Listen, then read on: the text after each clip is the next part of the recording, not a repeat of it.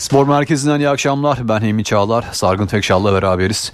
Sargın lig e, uzun bir aradan sonra puan farkı oldu. Denge bozuldu zirvede. Denge bozuldu. 7 haftadır puan puana gidiyorlardı. Saat 17'de başlayan Sivasspor Galatasaray maçı 1-1 bitti. E, 20'deki maçla beraber Süper Lig'de ilk yarı tamamlanmış olacak ve şu anda Fenerbahçe 50 Galatasaray 48 puanda bir birlik maç nasıl değerlendiriyorsun?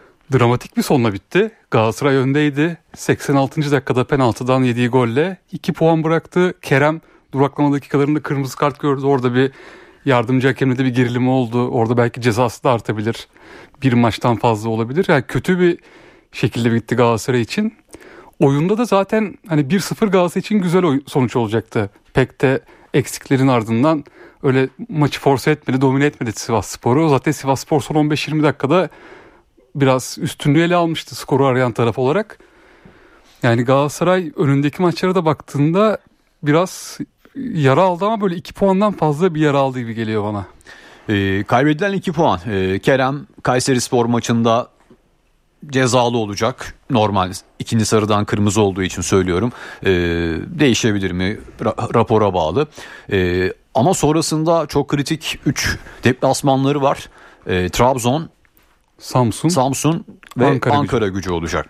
E, oraya gelmeden önce Okan Buruk çok eleştiriliyor şu anda yine. E, bu sezon en çok eleştirildiği nokta oyuna müdahalelerde geç kalması üzerineydi. Bugün de sence öyle bir durum var mıydı? Ya bugün var gibi ama kadrosunda da çok eksik olduğu için hamle oyuncusu da azdı. Ya mesela Zaha'yı geç çıkardı biraz. Orada Tete'yi daha önce düşünebilirdi. Beraberlikten sonra aldı Tete'yi yanlış hatırlamıyorsam. Şu an anımsayamadım sıcağı sıcağına. Ben de bültene girdiğim için evet, o arada şu an hatırlayamıyorum. Yani eşlikten sonra aldı. Orada bir başka kimi alabilirdi? Çok da hani bu maçta e, eleştiremeyeceğim o kadar. O açıdan Okan Buruk'u. Kerem Demirbay'ın eline çarptı top. Kerem Demirbay da iki maçtır iyiydi. Bugün öne geçiren golü attı takımının. Onun için de kötü oldu o penaltıyı yaptırmak. Bu arada penaltı pozisyonu da ya eline çarptı Kerem'in. Çok böyle hakem tartışmaları olacağını sanmıyorum bu akşam, yarın. Bariz bir orada penaltı var. Kerem de rakibin ayağına bastığı için ikinci sarıyı gördü. Orada atıldı. Okan Buruk'un burada çok suç göremedim açıkçası. Anladım. Şimdi baktım e, 1-0'dan sonra 69'da Endombele Mertens 83'te TT Zaha olmuş. Ha golden önce. Evet golden önce. E, aynen golden Ama TT'yi evet 3 dakika mesela, önce. Bir oyunun akışını da hatırlarsak 70. dakika gibi öyle bir hamle bekledik açıkçası Zaha'nın çıkmasını ama 83'e kadar durdu oyunda Zaha. Endombele de girdikten sonra aslında geçen hafta sonu Endombele gayet iyiydi. Bugün herhalde o yoğun fikstürle dinlendirmek istedi Endombele'yi de biraz. Ee, şimdi Galatasaray bakalım e, eleştirilecek mi yoksa bu e, beraberlik onları biraz zorlayacak mı?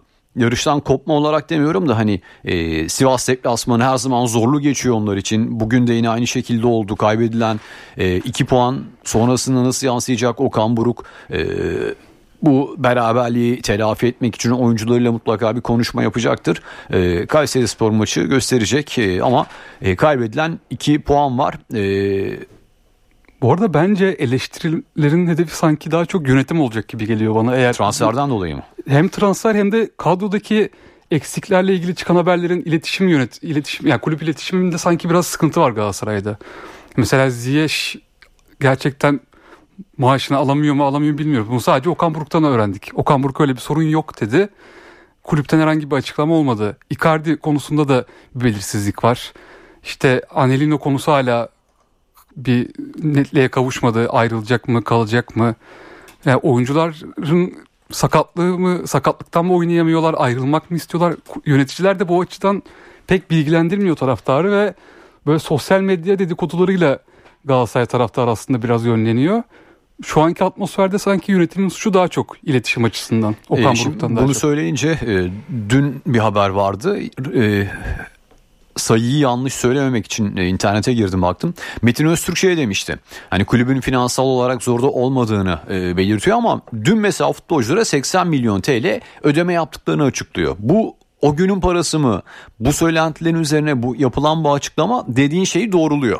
O yüzden e, buna bakmıştım. Çünkü bu iddialar iki haftadır bayağı gündemde. Ya bu iddia bu arada yani iddia ama gerçek olduğunu biliyoruz. Hani evet. Bunu da söyleyelim. Yani Ziyech'in ayrılmak istediğini, neden ayrılmak istediğini de biliyoruz. Maddi şartlardan dolayı e, bu olabiliyor. Yani Süper Lig'de her takımın muazzam maddi imkanları hep aynı şekilde gidecek diye bir kural yok. Ligin durumu ortada, takımların durumu ortada. Bunu saklamak daha da yanlış. Onu e, Okan Buruk maç sonunda e, bizi karıştırmaya çalışıyorlar demesi. Hocam ama böyle bir gerçek var. Bu karıştırmaya çalışmak değil ki yani. E, bu ortaya çıkıldığında haber yapılır.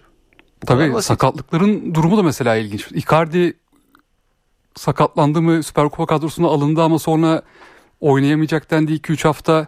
Ya onlar da insanların kafasını karıştırıyor. Bir şeffaflık yok sanki şu an. Hani maaş sıkıntısı mı var? Ayrılmak mı istiyorlar? Daha iyi teklif mi aldılar? Yoksa gerçekten sakatlık engelliyor mu? İnsanların kafasında soru işareti var. Bir de şu an hep şunu konuştuk aslında insan düşününce biraz garipsiyor. Hani fark 2 puan kritik bir puan kaybı. Aslında 2 puan çok az. Daha 19 hafta var. Ama bu sezon öyle bir yarış var ki iki takım makası çok açtı diyoruz. Hani 2 puan çok az kaybedilecek. Yani Fenerbahçe'de en fazla mesela bence 4 veya 5 maçta puan kaybı yaşar kalan süreçte. 4-5 bile fazla olabilir hatta düşününce. O açıdan da kritik bir kayıp oldu. Bir de senin belirttiğin gibi zorlu deplasmanlar var Galatasaray'da. Hani o park 2'de de kalmayabilir önümüzdeki 4-5 haftada. Şimdi önümüzdeki hafta için Galatasaray Kayseri Spor'la karşılaşacak. Maç İstanbul'da. Fenerbahçe'de Gaziantep deplasmanına gidecek. Hani ee, dediğin gibi bu tür deplasmanlar her ihtimale açık. Galatasaray'ın puan kaybı sonrası önce Fenerbahçe oynayacak. Hani bu baskı yaratır yaratmaz. Bunları da göreceğiz. Hani e, şöyle düşündüğümüzde senaryoyu Galatasaray Fenerbahçe maçına bu puan farkıyla gelinse Galatasaray kazansa yani yine e, oluyor. O yüzden evet, bence Okan Buruk şu an teklif etsek o maça 2 puan geride çıkmayı kabul eder misiniz? İmza atar diye düşünüyorum ben. Kabulden fazlası olur. Çünkü arada oynanacak maçlar biraz önce 3 deplasmanı saydım. Trabzon, Samsun. Sonra Beşiktaş deplasmanı da var. Ya daha oraya gelene kadar tabii yani. Ee, bakalım e, nasıl bir lig izleyeceğiz ama e, bu oynanmayan 16 e, ertelenen 16. hafta Galatasaray yaramadı. Ee, onu da söylemek gerekiyor. O dönemde aslında çok eleştirilmişti. Hani maçlar ertelendi Galatasaray'ın işine geldi deniyordu. Evet. O tür e, söylemler de vardı ama şu anda oynanan maçların üzerinden Fenerbahçe Konya'yı 7-1 yendi. Galatasaray Sivasspor'la 1-1 berabere kaldı. Puan farkı 2.50'ye 48. Bir de psikolojik tarafını konuşalım. Fenerbahçe işte 5 gol attı. Pazar günü dün 7 gollü bir galibiyet. Bonucci geldi. Kurunic yarın veya cumartesi geliyor. Fenerbahçe taraftarı kışın ortasında bir bahar havasına girdi aslında bu farklı galibiyetler ve transferlerle. Galatasaray'da tam tersi oldu. Hem puan kaybı işte transfer dönümü de bir belirsizlik var. Kim gidecek, kim kalacak? Bu Şaşa Boy gidecek mesela. O konuşuluyor yarın. Yani dün çıktı o iddialar ama Paris Saint Germain. Paris Saint Germain mi Arsenal de, diyen var. Bu arada somut bir teklif de yok hiç aslında. Yani iddialar bas, Fransız basından gelen bir iddiaydı o. Galatasaray'da o belirsizliği acilen aşmalı bence. E, ilk önce şimdi önündeki Kayseri maçını kazanıp o transfer döneminde kimler gidecek gerçekten? Hani bir tabloyu görmeli. Hem Okan Buruk bence görmeli. Hem taraftarlar da ona göre bir motivasyon kaynağı bulmalı. E, Galatasaray'la ilgili oyunculardan e, Kerem Aktürkoğlu ile ilgili bir e, tespitim var. E, şimdi Kerem yani yaşı çok genç olarak demeyeceğim artık oynaya oynaya belli bir tecrübeyi kazandı. Evet hani yaş olarak genç olarak gösterilebilir ama e, Kerem'in itiraz konusunda net bir şekilde uyarılması mı diyelim teknik direktör Okan Buruk tarafından biraz daha sakin e, olmasını mı telkin edecekler, yönetim mi söyleyecek ya da destek mi alacak bilmiyorum ama bugünkü kırmızı kart üzerine söylemiyorum bunu. Kerem Aktürkoğlu'nun geçen seneden bu yana devam eden e, hakemlere karşı bir agresifliği var. Evet. Bu zarar verebilir. Raporda ne yazacağım bilmiyoruz. Çünkü Okan Buruk onu e, tuttuktan sonra söylemler nedir ne değildir e, dediğim gibi öğreneceğiz ama bu şimdi bir zarar verirse sonrasında daha büyük zarar verebilir. O yüzden Kerem Aktürkoğlu'na bu konuda mutlaka bir müdahale gerekiyor, destek gerekiyor. Ee, yani psikolojik olarak oraya iyi hazırlanmalı. E Kerem şunu yapmaya çalışıyor belli ki hakemleri bir baskı kurmaya çalışıyor. Yani Süper Lig'de her futbolcu bunu yapmaya çalışıyor her takımda yani takım ayırt etmeden.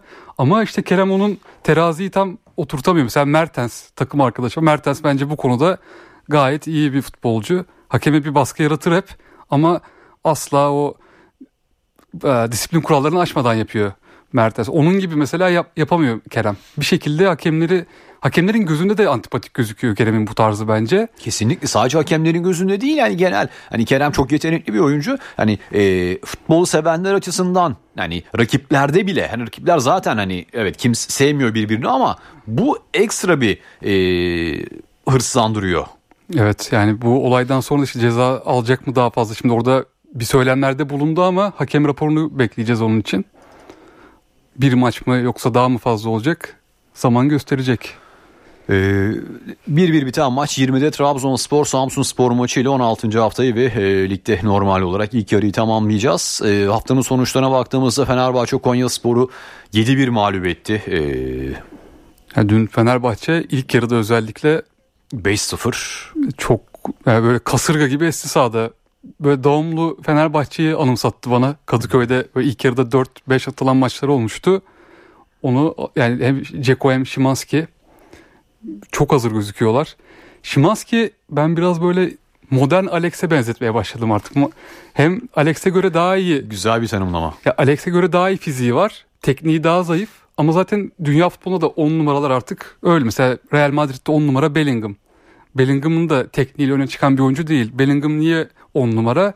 Doğru koşuları yaptığı için, doğru alanlara koştuğu için ve öndeki presede katıldığı için 10 numaraya oynatıyor onu Ancelotti. E Şimanski de aslında işte modern 10 numara işte modern Alex diye tabir edebiliriz. Çok birebir benzemiyorlar. Ama skor olarak mesela aynı işlevi görüyorlar şu anda. Gol asiste double double yapıyor Şimanski. E, hem 10 gol 10 asist basketbol tabiriyle. Yani Şimanski'nin performansı gerçekten etkileyici. Dün attığı golle mesela. Mesela o Alex golüydü tam.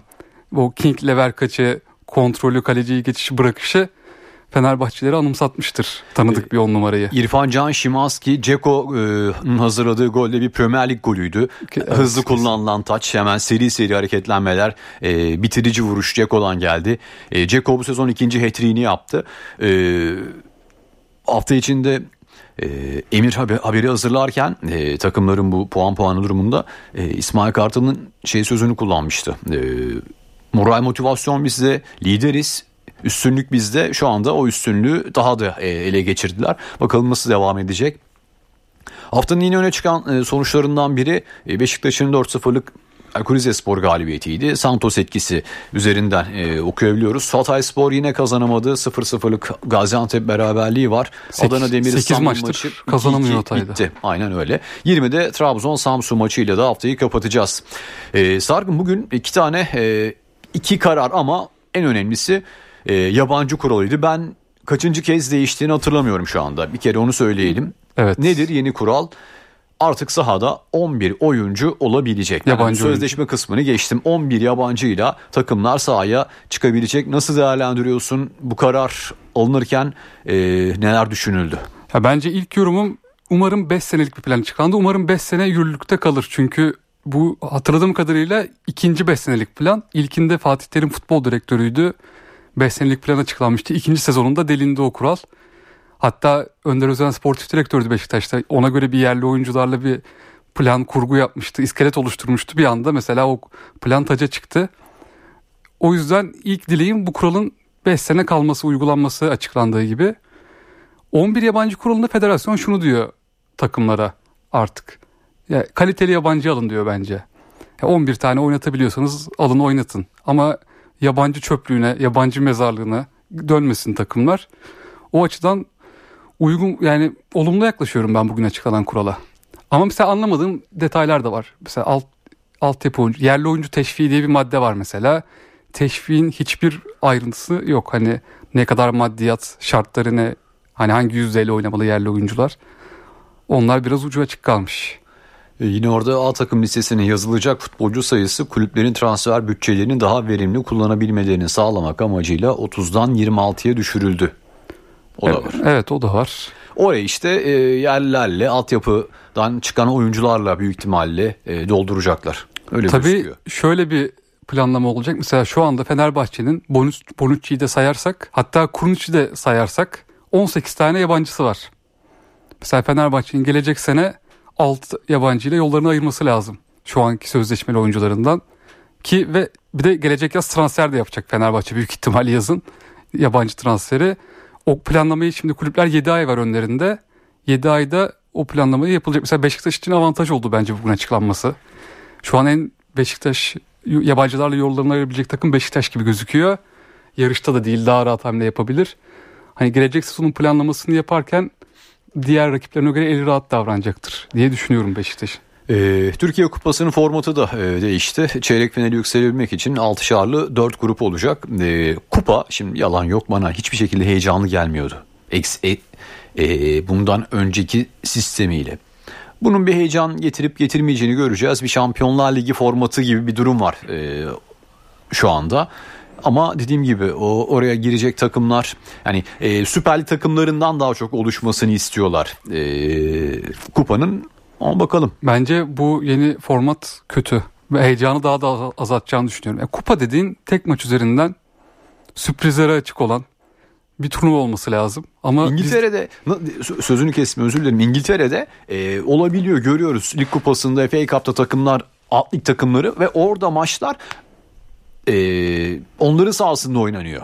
Evet. Beraberlik durumunda e, ikinci maç oynanıyor. İşte Fransa Kupası'nda da hep görürüz böyle amatör takım finale çıktı 200 sezon önce. İşte geçen hafta mesela Karayipler'den o Fransız deniz aşırı ülke, illerden bir takım geldi Lille maç yaptı. Bunların önünü açmıyoruz bir türlü. Bir de grup aşaması yani ne anlam ifade ediyor ben bilmiyorum.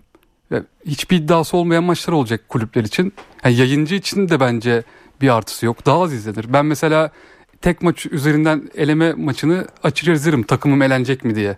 Ama grup aşaması oldu mu o heyecan da yok kupada. E, o grup aşamasında da hani e, Galatasaray, Galatasaray, Fenerbahçe, Trabzon aynı grupta da yer alacak. o da var. Torba 3 farklı torba olacak bu arada. Seri başı olacaklar. E, yani Türkiye Kupası maalesef yıllardır e, bence e, istenildiği şekilde yani verim alınamıyor.